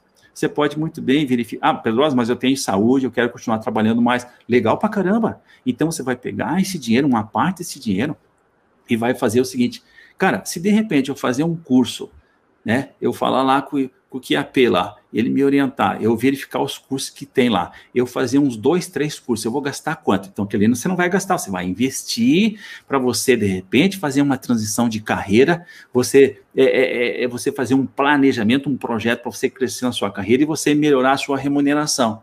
Então, esse é um ótimo investimento, porque o que acontece? Você vai fazer com isso o quê? Você vai aumentar a sua capacidade de poupança, sempre pensando naquela reserva previdenciária para lá na frente você gozar junto com a sua família. Você sempre tem que pensar na sua família. Pensar com você e sua família, aquelas pessoas que amam e que amam você, você ter paz, tranquilidade, saúde, né? É, você ter, curtir a sua vida, né? Curtir seu tempo livre, fazer um hobby, fazer outra coisa que você gosta. Então, cara, você tem muita coisa que fazer. De pensar, estudar, ler a respeito de o quê? Planejamento financeiro. Porque o planejamento previdenciário você não vai fazer mais porque já se aposentou. Você já vai estar lá. Então você tem que ir para o lado do financeiro, que são duas coisas que a gente não tem o hábito de fazer. A gente não, não costuma fazer poupança, não costuma pensar financeiramente as coisas que a gente realiza, não é mesmo, Dilan? Sim, é verdade. Tem que tomar cuidado também com o que vai gastar o dinheiro, né? Investir uma coisa, gastar, você também não virar escravo do trabalho, né? Que chegou a hora de você poder descansar, igual o Pedrosa falou, você vai compra um caminhão, aí você vai virar escravo do trabalho, que você vai ter que fazer aquele caminhão te trazer retorno. E às vezes pode trazer gastos, né? Primeiro pneu que ele tiver que trocar já foi. Pedrosa, a aposentadoria especial do vigilante foi uma conquista em que muitos se mobilizaram. A sua regulamentação, em que fase está nesse momento no Senado? É, eu falei lá no início, né? Está lá no projeto de lei complementar 245, tá? Que é o projeto de lei que vai regulamentar a aposentadoria especial e vai incluir os vigilantes, né, os vigilantes, transporte de valores, a vigilância como um todo, é, é, como, como especial, como reconhecimento especial pela atividade usando arma de fogo ou não. Só que é, é um projeto de lei, está lá. Né? Inclusive, deixa eu dizer que uma, uma emenda que está lá, são 36 emendas. Outro dia eu estou estudando ali, tem 36 emendas. Uma emendazinha tem boa possibilidade de ser aprovado, que é a regra de transição do pedágio de 50% para aposentadoria especial. Então, você que na, na, data de 13 de 11 de 2019 tinha 23 anos de vigilância, você vai se enquadrar nessa regra de transição, de pagar um pedágio de 50% do tempo que faltava. Então, se você tinha 23, vai trabalhar mais dois para fechar 25 e mais um para pagar o pedágio. Só que a merda é o que, que é, desculpa a palavrão, é a forma de cálculo que vai definir o valor que você vai receber. Né? Então, a sua alíquota com, vamos imaginar assim, com 26 anos ou 27 anos, seria o quê? Seria 14. Então, junta com 60, seria 74. Então, tu imagina tu ganhar 74 da média de 100% que você está ganhando. Ou seja, não tem lógica? Né? Então, tu veja que nós temos que mudar isso, nós temos que alterar isso, porque senão, senão não tem, não, não é razoável isso. Isso é uma coisa ilógica, não é razoável, é uma sangria, é uma, é uma, uma coisa hedionda, chega a ser, né?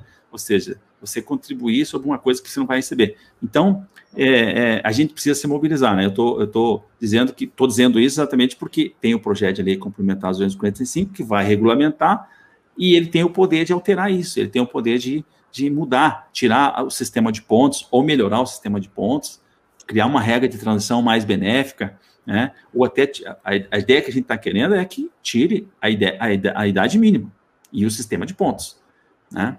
E isso, isso tem boa possibilidade se tiver uma mobilização muito grande, né? Então, está em aberto essa questão, tá, não está andando muito lá, não, está lá na Comissão de Constituição e Justiça, é, por causa da pandemia, está parada lá, mas, mas eu imagino que ano que vem ela vai andar rápido, tá?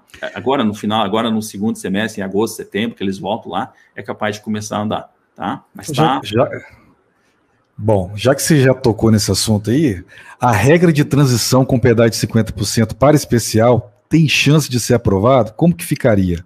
É, Eu acho que você até já respondeu, né? É um pouco já respondi, né?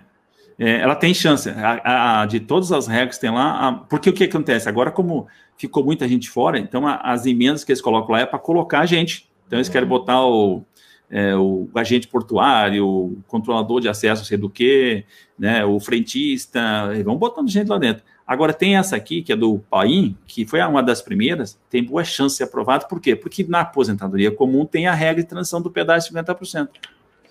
E a regra de transição que eles colocaram para aposentadoria especial é a regra de 86, que é pior do que a regra fixa, porque para você ter 86, você teria que ter, é, é, você teria que ter é, 61 anos e 25 anos de serviço, então lascou, né? Então, essa regra do pedágio tem, tem, boa, tem boa chance de ser aprovada, mas aí a gente tem que alterar é a forma de cálculo do valor da aposentadoria, que daí aí casaria bem, aí ficaria bem. Rapaz, a gente tem tanta coisa importante para ser votada, né? Que tá Cara, parado lá, isso, naquelas brigas lá. Pedrosa, me diz uma coisa: é possível o vigilante se aposentar ganhando o mesmo valor da folha? Existe alguma forma disso acontecer?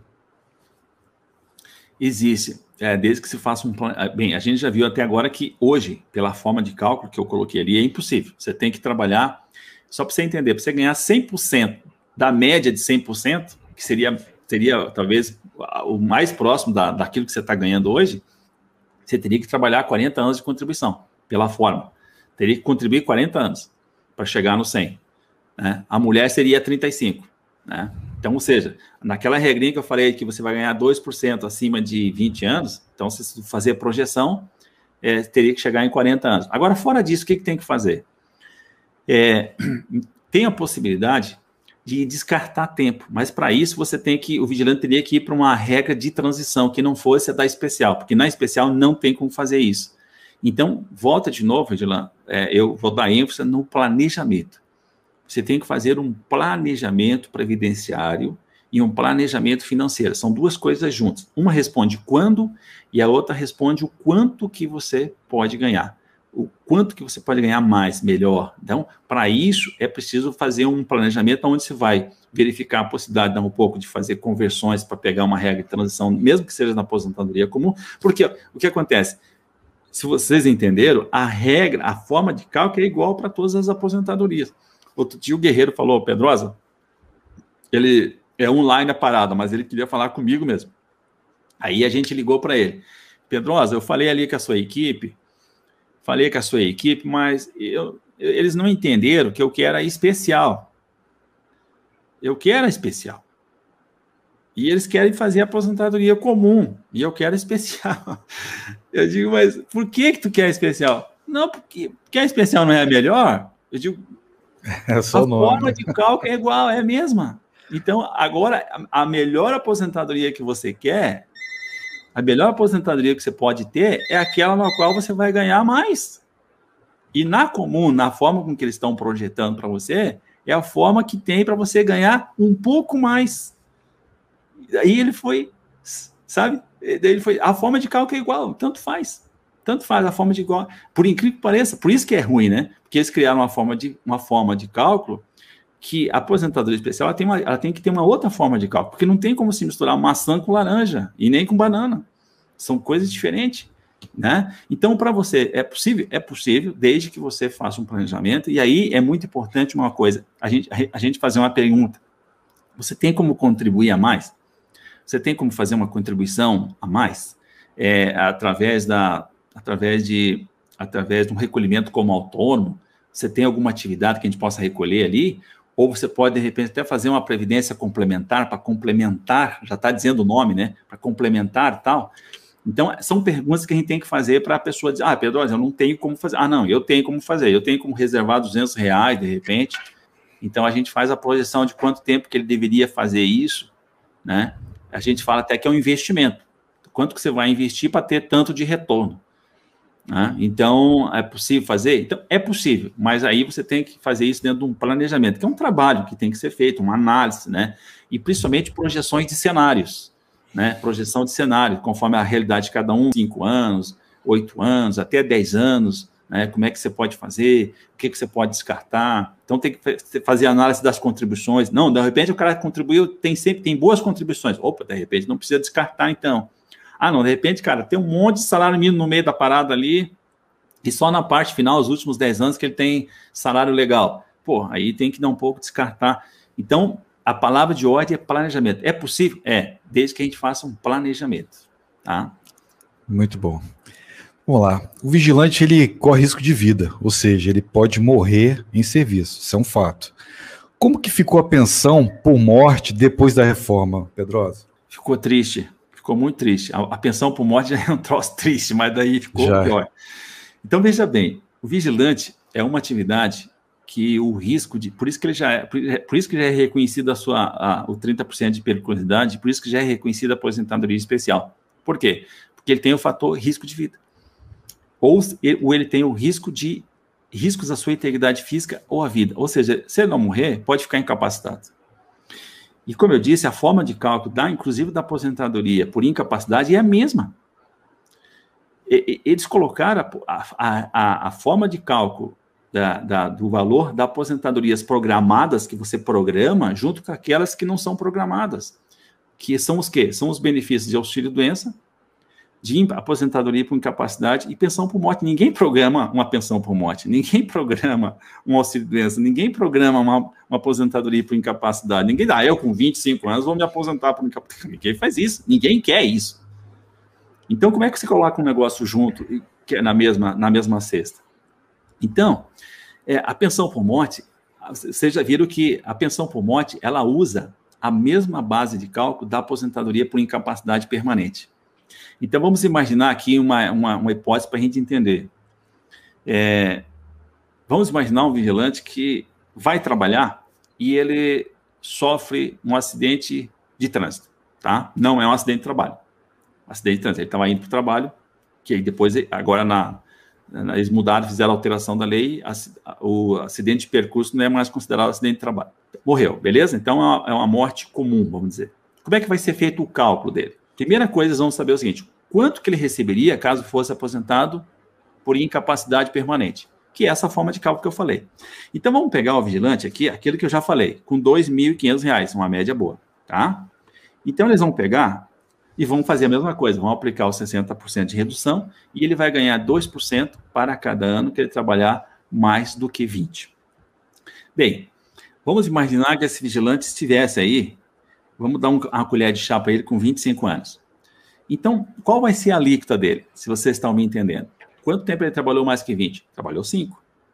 Então, ele vai ganhar uma alíquota adicional de 10. Ele trabalhou 5, ó, está com 25 anos. 5 anos vezes 2, 10 junta com 60, que é o redutor, 70. Então ele vai ganhar 70% de R$ 2.500, tá? Então, R$ 2.500 vezes 70%, fechou R$ 1.750, tá? Então, ele iria se aposentar por incapacidade permanente por R$ 1.750. Ok, agora nós vamos aplicar a outra fórmula da pensão por morte.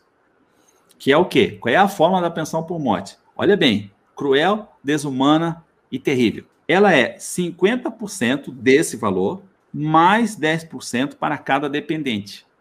Então, um vigilante só com a esposa, só a esposa como dependente, ela, ela vai ganhar 50% mais 10%. Ela vai ganhar 60% de 1.750. Então, ela vai ganhar vezes 60%. Ela vai ganhar, cara, ela vai ganhar salário mínimo, porque ninguém pode ganhar menos que salário mínimo daria 1.050, mas o salário mínimo é 1.100, então ninguém pode ganhar mais que salário mínimo. Então veja bem a, como é cruel, desumano e terrível Edilan. Edilan e vocês que estão me ouvindo. O vigilante ganha R$ 2.500. Se ele se aposentasse por incapacidade permanente, ele ia ganhar 1.750. E se acontecer se ele, se ele evoluir para a morte, digamos que ele até se aposente por incapacidade, mas né, ficou grave, coisa, tá, veio a morrer. Aí a família dele vai viver de salário mínimo por causa da forma de cálculo. Digamos que tivesse um filho, aí vai melhorar 10%, né? Porque é 10% é para cada dependente. Então, 50% mais 10% para cada dependente. Tem dois dependentes, então vai ser 70%. Compreenderam? Então, veja bem, veja como é a, a, a é cruel, desumana e terrível a estrutura, a engenharia da reforma da Previdência. Que ela mexe, ela mexe com um benefício que ele é de, ele é de caráter preventivo é como se fosse um seguro que você paga, mas você nunca quer receber aquele seguro. Né? Você nunca quer receber, você nunca quer receber uma pensão por morte, você nunca quer receber um é. benefício de capacidade permanente. Mas pode acontecer, mas pode acontecer. E se, se acontecer, você vai ficar muito vulnerável. Se você ficar em capacidade permanente, você está na vulnerabilidade porque você não consegue trabalhar mais. E, e, e, e, pela lógica, pela, pela aquilo que é a realidade, você vai ter novas necessidades de tratamento, de remédio, de, de, de, de, de de consultas, de exames, etc, etc. Tal, e aí você vai ganhar menos. Aí você vai ganhar menos. Ou seja, isso aqui vai, vai gerar um problema social. E se você morrer, a sua família vai cair na desgraça, porque ela está lá, a vida dela está organizada em torno de R$ 2.500, e daí, no outro mês, ela vai ganhar salário mínimo. Ou seja, o que, que é isso? É uma máquina de gerar problemas sociais, que não interessa para a sociedade, não interessa para ninguém isso. E, e, e, pior ainda, você contribuiu sobre os R$ 2.500, você recolheu aos cofres públicos um imposto so, que, que a, a, a, a, base de cálculo é a sua remuneração. Ou seja, isso se chama roubo em outros lugares. E isso a gente tem que falar. A gente tem que dizer e gritar e se mobilizar em torno disso. E aí que eu entro, mais uma vez, a, a, a, importância de você assinar e interpelar os colegas nessa petição, nessa, nessa ideia legislativa, né? Nessa ideia legislativa de a gente alterar essa forma de cálculo. Porque, inclusive, a gente alterando a forma de cálculo das aposentadorias, indiretamente a gente altera a forma de cálculo da pensão por morte. Tá? Então, muito importante essa pergunta, Edilan, que tu fez, porque é, nenhum vigilante pode bater no peito e dizer assim, cara, comigo isso não vai acontecer. Né? Por quê? Porque isso é da sua natureza do trabalho. O risco é sua integridade física e vida, ou seja, o risco de você ficar incapacitado ou perder sua vida é uma coisa do dia a dia, é uma rotina. Vigilante sai para trabalhar e principalmente nos grandes centros, nas grandes capitais, né? nas grandes cidades e principalmente nas atividades de transporte, valores e escolta, o risco da periculosidade é com estrelinha. Ou seja, esse risco existe, é muito real. Então, a gente tem que se mobilizar em torno dessa questão, né? por ser uma questão social muito grande. Obrigado é pela... cruel, é cruel, desumana E sem sentido, né? Faz sentido Sim. o cara arriscar a vida dele e depois deixar a esposa aí com salário mínimo, depois de ter contribuído tanto, né? É, arriscado a sua vida. Mas enfim, infelizmente, hoje nós não temos ninguém lá para a gente encher o saco e falar, você representa a gente, cara. Porque a gente vê que tem muita coisa por baixo que a gente precisa por trás, que hoje talvez você nem tá prestando atenção nisso, porque você está trabalhando, você está com sua vida normal, mas amanhã ou depois você pode precisar ser encostado, você pode precisar se aposentar. E aí? Ninguém sai dessa live aqui sem pegar o link lá do Pedrosa e assinar e compartilhar, cara. Isso aí é para nós mesmos. A gente precisa mudar esses pontos aí. O Pedrosa, ele vive seu é o dia a dia dele né, que ele trabalha com isso, ele tá ali sentindo na cara ali, sofre ver o cara não conseguir alcançar por pequenos detalhes que estão lá, que ele colocou nessa ideia legislativa aí, e a gente tem o compromisso de compartilhar isso aí. A partir de hoje eu vou estar compartilhando lá no meu grupo do Telegram. Você entra na descrição desse vídeo depois, compartilhe com o máximo que você puder esses links aqui do Pedrosa, que é de extrema importância para todos nós. É. Pedrosa, nós estamos. Pode falar eu sempre digo assim: você tem que apoiar a ideia legislativa e você tem que ser um ser replicando essa, essa, essa, essa, essa luta. E como é que você faz isso? Interpelando as pessoas. Interpelando. Você assinou? Não assinou? Você não entendeu? Não conseguiu? Você sabe a importância disso? Porque aí, aí o que acontece? A gente vai aumentando o nível de esclarecimento, o nível de conhecimento, o nível de crítica das pessoas. E, e as pessoas, quando elas têm entendimento de alguma coisa, que elas sentem que é uma injustiça, elas se mobilizam. E é isso que a gente precisa, que é o exercício da cidadania, né? Então, você, você, você que está aqui, você que está tá me ouvindo, está chegando aqui, você que tomou conhecimento, você tem agora uma responsabilidade muito grande. Você entender uma coisa que é de uma repercussão enorme. E se você ama as pessoas, e você ama, eu sei que você ama as pessoas da sua família, eu sei que você ama os seus amigos, eu sei que você, é, é você, você vai estar tá fazendo isso por, por, por, por pessoas que não sejam nem da área da vigilância. Isso aqui é uma coisa que interessa simplesmente a todo mundo que tem vínculo empregatício, todo mundo que trabalha. Desde que ele tenha entrado agora, desde que ele já esteja quase se aposentando. Interessa a todo mundo a gente alterar essa regra, essa regra de cálculo, que essa forma de cálculo, que vai ter uma repercussão social muito grande. Eu até entendo a reforma da Previdência no sentido que a gente precisa contribuir mais, que a gente precisa trabalhar mais, mas desde que tenha uma fórmula que seja justa, que a gente receba de volta aquilo que aquele imposto que eu paguei, eu receba de volta, para mim ganhar no mínimo igual ou muito próximo à minha remuneração. É um assunto tão importante, Pedrosa, que eu vou me comprometer que eu vou colocar esses dois links seus no padrão de envio. Você sabe que tem como você botar um padrão de envio. Todo vídeo que eu fizer daqui em diante vai ter esse link lá na descrição, que é algo que é para todos os vigilantes, é algo muito importante. Só não vai estar tá lá se alcançar um limite máximo de caracteres para mim fazer a live e eu tenho que tirar alguma coisa, mas todo vídeo que eu fizer vai estar tá lá e você compartilhe que é importante para todo mundo. Legal. Pedroso, é a gente está vivendo um momento pontual, complicado, muitas coisas novas acontecendo aí e agora tá teve esse, essa polêmica. Agora eu quero que você revele para gente. Contaminação pela Covid-19 pode ser considerada doença ocupacional? Muito, muito legal esse tema. Muito legal esse tema que é, é, é polêmico pra caramba, né? Sim. Polêmico pra caramba. Quando, quando foi muito engraçado isso aí, porque quando saiu a, a medida provisória lá da e lá por acho que foi por abril do ano passado, é, a medida provisória, o governo colocou que a contaminação pela Covid-19 ela não seria considerada uma doença ocupacional, lá numa medida provisória. Se não me engano, foi a segunda lá que regulamentou os, os encaminhamentos lá da pandemia. E isso foi para o Supremo, isso acho que foi em março, abril, depois o Supremo julgou lá em junho, mais ou menos, dizendo que, tirando fora aquele, aquele dispositivo. Por quê? Porque é, o Supremo então disse o quê? Olha, não tem como você dizer que a Covid-19 não vai ser considerada uma doença ocupacional. Aliás, deixa eu dizer, o que, que é uma doença ocupacional? A doença ocupacional é aquela, é aquela, aquela que você adquire pela forma com que o trabalho é realizado, né, pela forma com que o trabalho é realizado. É, no caso dos vigilantes, pela forma com que o trabalho é realizado, porque o vigilante hoje realiza um monte de coisas que antes ele estava exposto só à periculosidade, e hoje ele também está exposto à insalubridade. Olha que louco! O vigilante antes era o quê? Exposto à periculosidade. Agora, com a pandemia, conforme a forma com que o trabalho é realizado, ele também fica exposto quê? à insalubridade. Então, é isso que é uma doença ocupacional. É aquela decorrente pelo exercício do trabalho ou pela forma com que ele é realizado. E qual é, olha o detalhe, E se for considerado uma doença ocupacional, ele tem vários efeitos. Um dos efeitos é o quê? É que você sai para o auxílio-doença e quando você volta, você tem estabilidade no emprego por um ano. Se for considerado uma doença do trabalho, sai para o auxílio-doença, volta, a estabilidade é por um ano, não pode ser mandado embora por um ano. O FGTS do período que você fica afastado tem que ser depositado.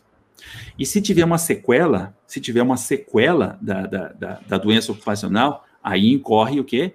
Em uma possível indenização. Então, por isso que ninguém gosta, ninguém quer que seja doença ocupacional.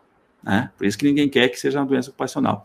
E outro detalhe, se for, se você ficar com uma sequela que reduz a sua capacidade de trabalho, vai gerar um benefício de auxílio acidente, que é 50% que você ganharia caso fosse se aposentar. Então, é um benefício muito legal para caramba. E ainda, olha o detalhe, ele serve como contribuição lá na frente para a sua aposentadoria. Então, tudo isso é a, importância de a gente entender se a Covid é ou não é uma doença ocupacional. Muito bem, o Supremo disse, olha, não tem como o governo dizer que não é. Aí, o que, é que acontece? É, quem é que vai decidir essa parada? A Justiça do Trabalho. Porque muita gente se contaminou, muita gente morreu, né? muitos vigilantes, muitos guerreiros morreram, né? muita gente mesmo morreu é, é, pela Covid-19. E agora vem a questão: é uma doença ocupacional ou não? E o detalhe: a doença ocupacional ela altera a forma de cálculo da pensão por morte que a gente acabou de falar. Quando é pensão por morte, não tem o, o, o, o redutor de 60% ele vai ser 100%. Ou seja, vai ser 100% da média que der. Então, nessa média que eu disse aqui de R$ 2.500, se for considerado uma doença ocupacional, é como se fosse um acidente de trabalho, e aí ele vai ser 100% da média que der. Nesse exemplo que a gente falou aqui, seria R$ 2.500. Olha a diferença, né? Olha a diferença da parada, muito grande. Então, é, quem é que está dizendo? É a Justiça do Trabalho que está decidindo. As decisões até agora, elas, são, elas estão dizendo que é uma doença ocupacional, tá? estão dizendo que é, é considerado assim uma doença ocupacional e está condenando as empresas a, a pagarem as, as indenizações. É muito importante que, é, numa empresa comum, você tem que comprovar o quê? Que existe um nexo, um nexo de ligação entre a forma com que o trabalho foi realizado né, e a contaminação. No caso dos vigilantes, olha que louco. O Supremo já disse, ano retrasado, que as empresas de segurança privada elas têm a responsabilidade objetiva. O que, que significa assim? Vamos traduzir. Responsabilidade objetiva. É que elas trabalham com o risco. Elas trabalham com risco. Porque ela, a prestação de serviço da empresa de segurança privada é exatamente oferecer a prestação de serviço para inibir e impedir ações criminosas. Em fazendo isso, tem risco. Mas quem é que corre o risco? O vigilante. Então, não existe EPI para evitar os riscos do vigilante. Não tem EPI. Não tem, não tem como você fazer um EPI para dizer, não, não vai ter esse risco de morte e nem risco de integridade física. Então, esse risco enseja para as empresas de segurança privada o risco objetivo. Basta que aconteça o evento para que ela tenha que indenizar. Então, no caso do vigilante que morreu em decorrência da, da, da Covid-19 ou do vigilante que teve uma sequela, saiu um auxílio doença e tal, ah, já é pressuposto, já é pressuposto, já, é, já se pressupõe. Por quê? Porque a responsabilidade das empresas ela é objetiva, ela não é subjetiva. Eu não tenho que provar a culpa dela, porque ela já está no risco dela. Então teve um vigilante, pegar um exemplo para entender, que trabalhava na Caixa Econômica e ele teve que e a Caixa Econômica foi que atendeu os, o, o pagamento dos benefícios aí de, do, de como é que chama lá, do bem, né? Então, é, cara, muita gente nas filas, né? Sábado e domingo, acho até domingo foi, né? Sábado, aquela filona do caramba lá, e, cara, aquela briga, aquele negócio, manter a, distância, o cara com, não fazendo uso da máscara, vigilante no meio daquela parada lá, sem EPIs adequado, né? É, na exposição daquele negócio, muita gente se contaminou por causa disso. E aí? a empresa é ocupada ou não? Não precisa provar, cara, porque que você estava prestando o serviço e pela forma com que você trabalhava, a empresa de segurança privada ela já tem a responsabilidade objetiva.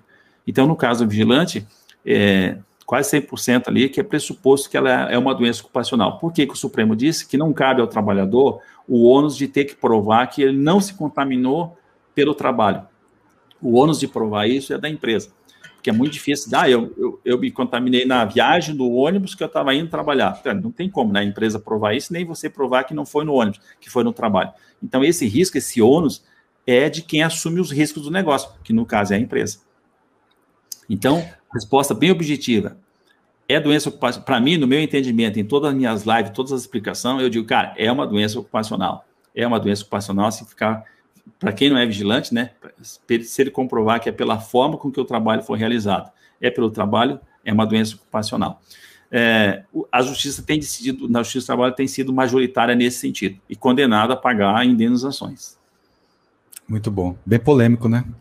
Pedrosa, eu tenho uma pergunta bônus aqui para você e eu vou fazer do estilo Raul Gil. Para quem você tira o chapéu?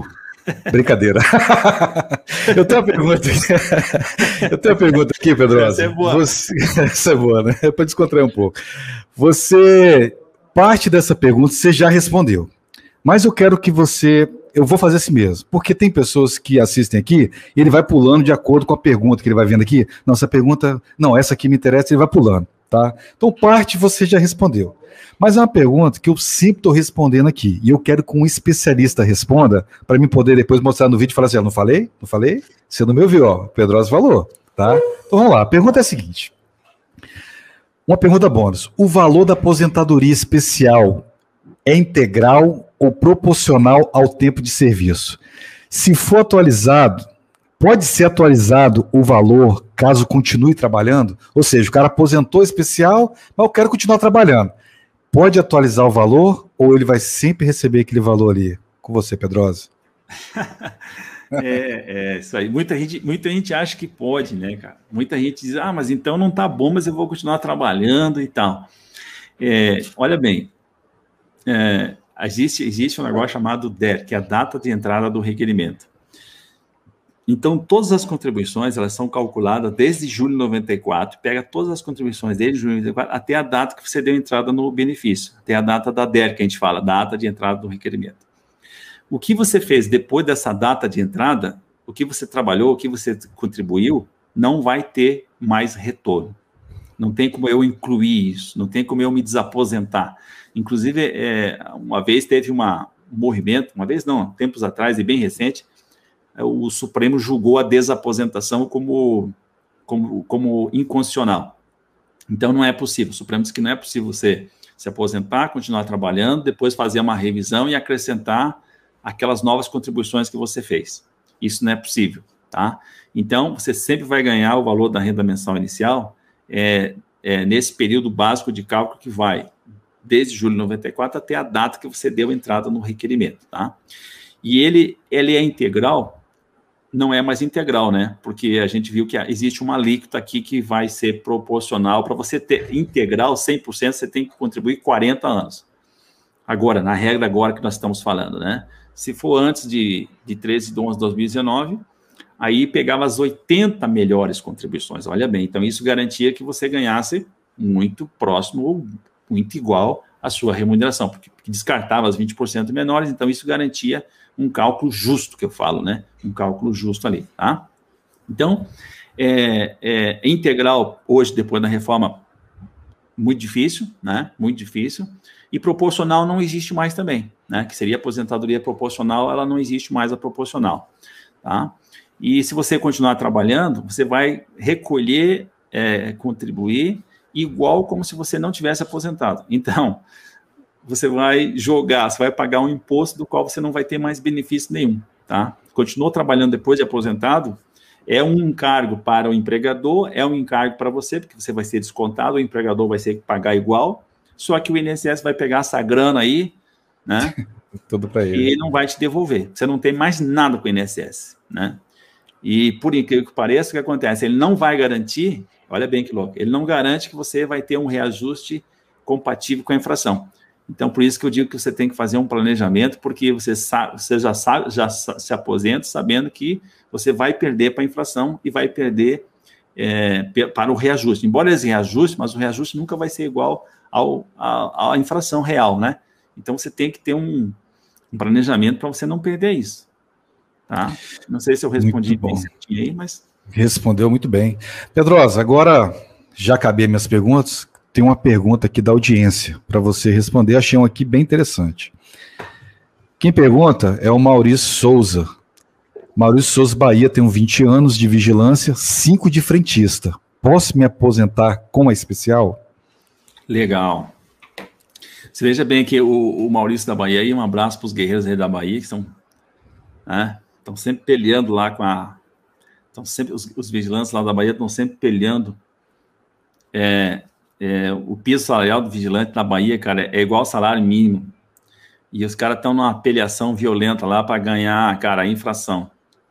Faz mais de dois anos, três anos aí.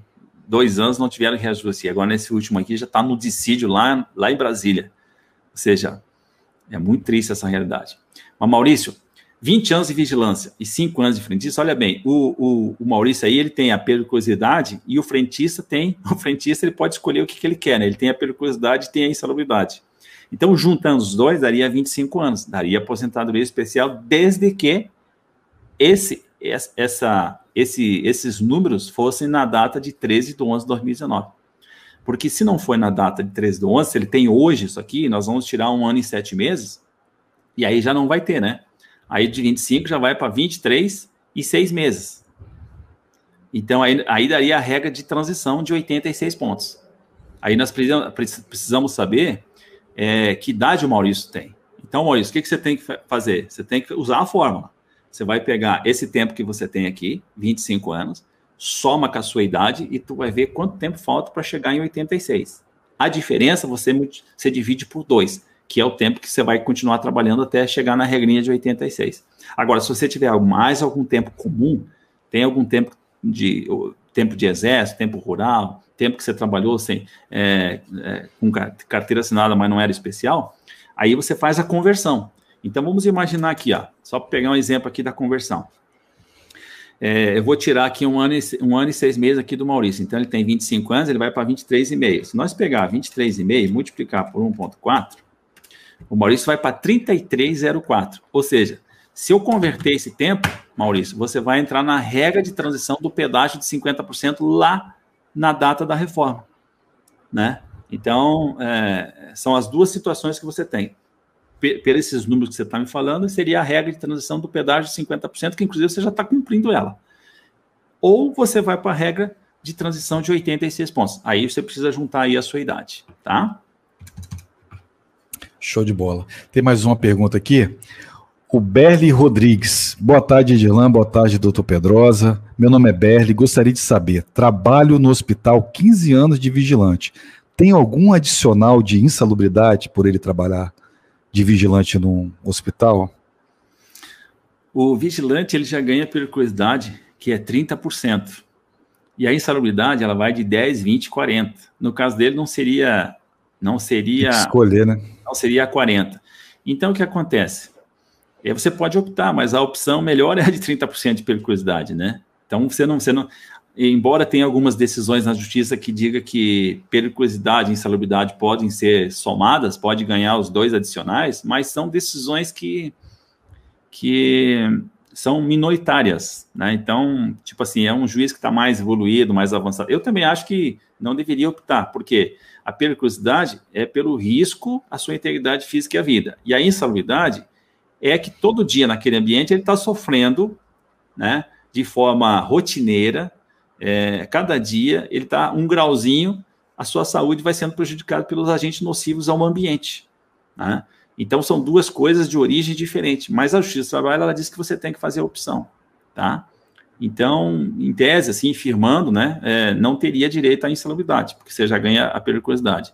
E se tiver que reclamar na justiça, é, vamos dizer assim, não é, a, a, é de forma minoritária as decisões. Então, muito, muito, muita grande a chance de perder na justiça, né? Não está tá consolidado o entendimento, tá? Eu já acompanhei também do SESMIT, onde eu trabalhava, tinha um hospital e classificava que o local do vigilante não era perigoso igual aquele que acessa a UTI e outros locais lá dentro do hospital mesmo. Então a chance de perder realmente é, ela é grande. É, tem, é, vai ter que comprovar a insalubridade e tal, né? Então é... Agora eu tenho uma pergunta aqui é interessante. Quem fez ela foi o Santiago Silva. Sou servidor público concursado. Na época fiz um concurso específico para vigilante. Exerci a função durante 12 anos. Depois um projeto do executivo aprovado pela Câmara de Vereadores transformou os vigilantes em guardas municipais. Porém, somente alterou a nomenclatura de vigilante para guarda. Esse tempo que trabalhei como vigilante perco ou continua valendo para a função de guarda municipal? É, ele nunca vai perder isso, não. O que precisaria entender é se na Câmara, se lá na prefeitura dele, é, eles recolhem para a Previdência Social, porque tem alguns servidores que são públicos nas prefeituras, mas ela não tem um instituto próprio de previdência. E, e não tendo um instituto próprio de previdência, eles recolhem para o INSS, embora seja um servidor público. Então, esse tempo de vigilância e tempo de guarda municipal sempre vai para o mesmo instituto, que seria o INSS. Então, teria que identificar, é o mesmo instituto? Se for para o mesmo instituto, não tem problema. Ele vai ter que, ele vai ter que brigar pelo tempo de vigilante, porque o INSS não conhece periculosidade, né? E o tempo que ele está de guarda municipal, o que, que acontece? Existe uma, o Supremo já decidiu ali numa emenda que até que tem uma lei complementar regulamentando ah, o servidor público se, segue as mesma, a mesma legislação do INSS. Então, no caso, é como se tudo, tudo esse tempo que ele falou estivesse no INSS. Né? Agora, se ele tiver um instituto próprio, aí o que acontece? Ele vai ter que pegar uma certidão no INSS né, para juntar lá no instituto do município. Ele, ele nunca vai perder. Só que daí vai dar um problema para ele reconhecer esse tempo de vigilante como especial porque o INSS não reconhece. Então, ele vai ter que brigar com o INSS, pegar uma certidão e pegar esses 15 anos e depois converter lá no instituto próprio do município dele. Show de bola. Doutor Pedrosa, eu quero agradecer aqui a sua participação. É, nós estouramos bastante o nosso tempo, porque o tempo, é, o tema é muito, realmente é muito polêmico, né? As pessoas têm muitas dúvidas. Não é uma resposta que se dá rápido, né? É, é bem sucinto para a gente poder entender. O senhor, como professor, explicou muito bem para a gente. Eu agradeço muito a nossa audiência aqui. Estamos acima de 100 pessoas aqui desde o começo. Então, o pessoal está gostando muito do assunto. Tem muita pergunta aqui. Não vai dar para responder, porque não temos tempo para isso. Mas o doutor Pedrosa, depois, ele vai ler as perguntas. E, se for interessante, ele vai fazer vídeos dessas perguntas no canal dele. Se você tiver dúvida sobre qualquer coisa sobre previdência é, Previdência, você procure o Dr. Pedrosa, tem o canal dele, mas também tem, pode acessar, ele tem uma equipe para tirar suas dúvidas. No link da descrição tem aqui os dois canais do Pedrosa, tem aqui as petições que a gente falou aqui. Siga ele lá nos canais dele. Eu marquei ele hoje lá também no Instagram. Siga ele também no Instagram. Agradeço aqui imensamente que muito obrigado. Foi enriqueceu muito aqui o nosso canal esse conteúdo, né? E vai ajudar muitas pessoas. Quero te agradecer e deixo aqui para você as suas considerações finais para a gente finalizar a nossa live de hoje. Legal pra caramba, Edilan, muito legal. É, é, se você deixar, eu falo pra caramba, né? Eu é, nós. é, eu vou dizer o seguinte: eu, eu, tenho, quando eu termino a live, cara, tem um monte de perguntas. Eu nunca consigo vencer as perguntas também. Eu também não. dá uma dor no coração do caramba. É, porque cada dúvida é uma, é uma incerteza que aquela pessoa tem.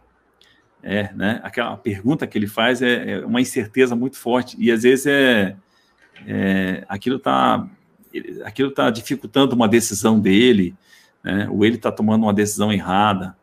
Então, o que, que eu faço? Eu sempre peço para o pessoal, você, você que está aqui, você pode, você pode ir lá no meu canal, Pedrosa Previdência, você vai encontrar lá, em qualquer vídeo, você vai encontrar o link do atendimento digital, do atendimento online. A gente atende mais de 500 vigilantes por semana. Às vezes vai para uns 800. Eu tenho uma equipe aí de mais ou menos uns 10 que fico só respondendo no WhatsApp. Tem um sistema que joga no WhatsApp e a gente fica respondendo isso direto, eles ficam respondendo lá direto, direto, direto, direto, direto, tá? E, e, a, e, a, e a gente faz isso, a gente faz isso até por, vamos dizer assim, por, por missão, eu diria, porque quando a gente responde uma pergunta que a pessoa entende, às vezes é uma pergunta, às vezes é uma pergunta primária, né? Mas veja bem, a gente respondeu essa pergunta lá do nosso amigo lá que é vigilante e frentista, e ele com certeza estava se debatendo que ele está ali, puxa, eu fechei os 25 anos, e aí agora eu já tenho direito na aposentadoria, onde é que eu estou? Então, quando você responde para ele, quando você esclarece ele, ele tem a consciência de onde ele está, e a partir dali, ele vai se organizar para se mobilizar para chegar no ponto que ele deseja. Então, isso é muito fabuloso, muito fabuloso, a gente ajudar as pessoas efetivamente com informação e conhecimento. Então, eu peço que você seja parceiro, seja parceiro nosso aí porque eu sei que o Dilan também faz isso. Seja parceiro nosso em fazer o quê? Em ser um, um ser da luz que leva conhecimento para as pessoas.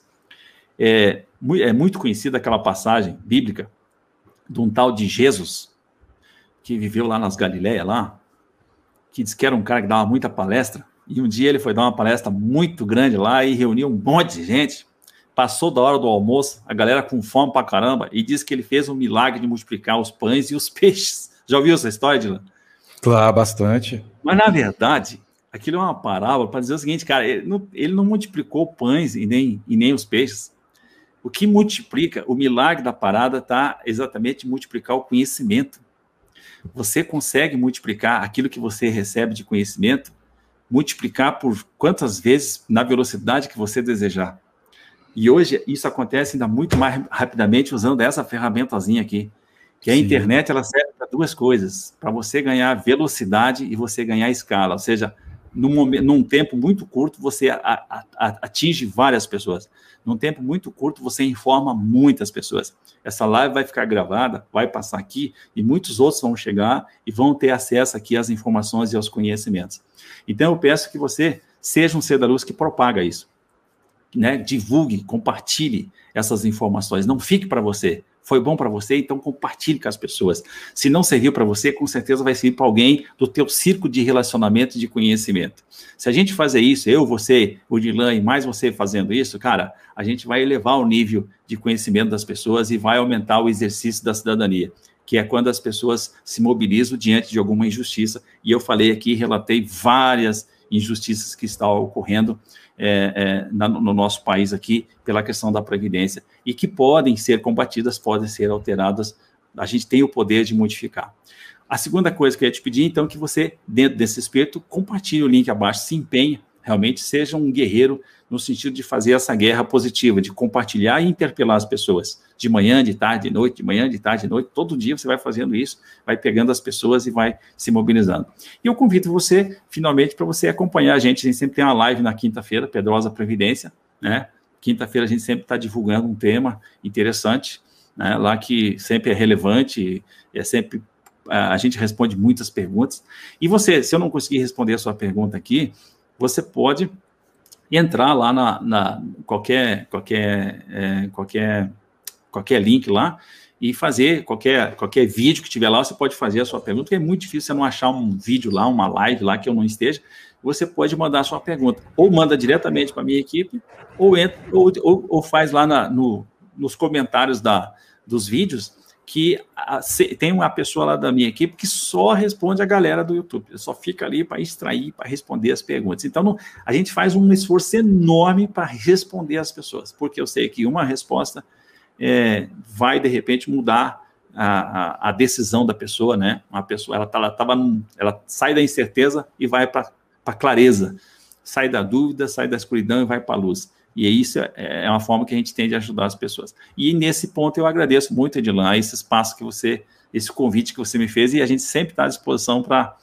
repetir esses trabalhos aí. Show de bola. Mais uma vez quero agradecer o Pedrosa. Também estou à disposição, precisar, estamos aí. Vocês veem que a gente trabalha junto para trazer para vocês conhecimento, de alguma forma ajudar o profissional de segurança privada. Muito obrigado, Pedrosa. Você que está aí assistindo aí, faça o que Pedrosa falou. Pega o link dessa live, compartilhe nas redes sociais, compartilhe no WhatsApp, deixe o seu joinha. Se você não é inscrito, se inscreva no nosso canal, se inscreva no canal do Pedrosa. Eu vou ficando por aqui. A você eu deixo um forte abraço.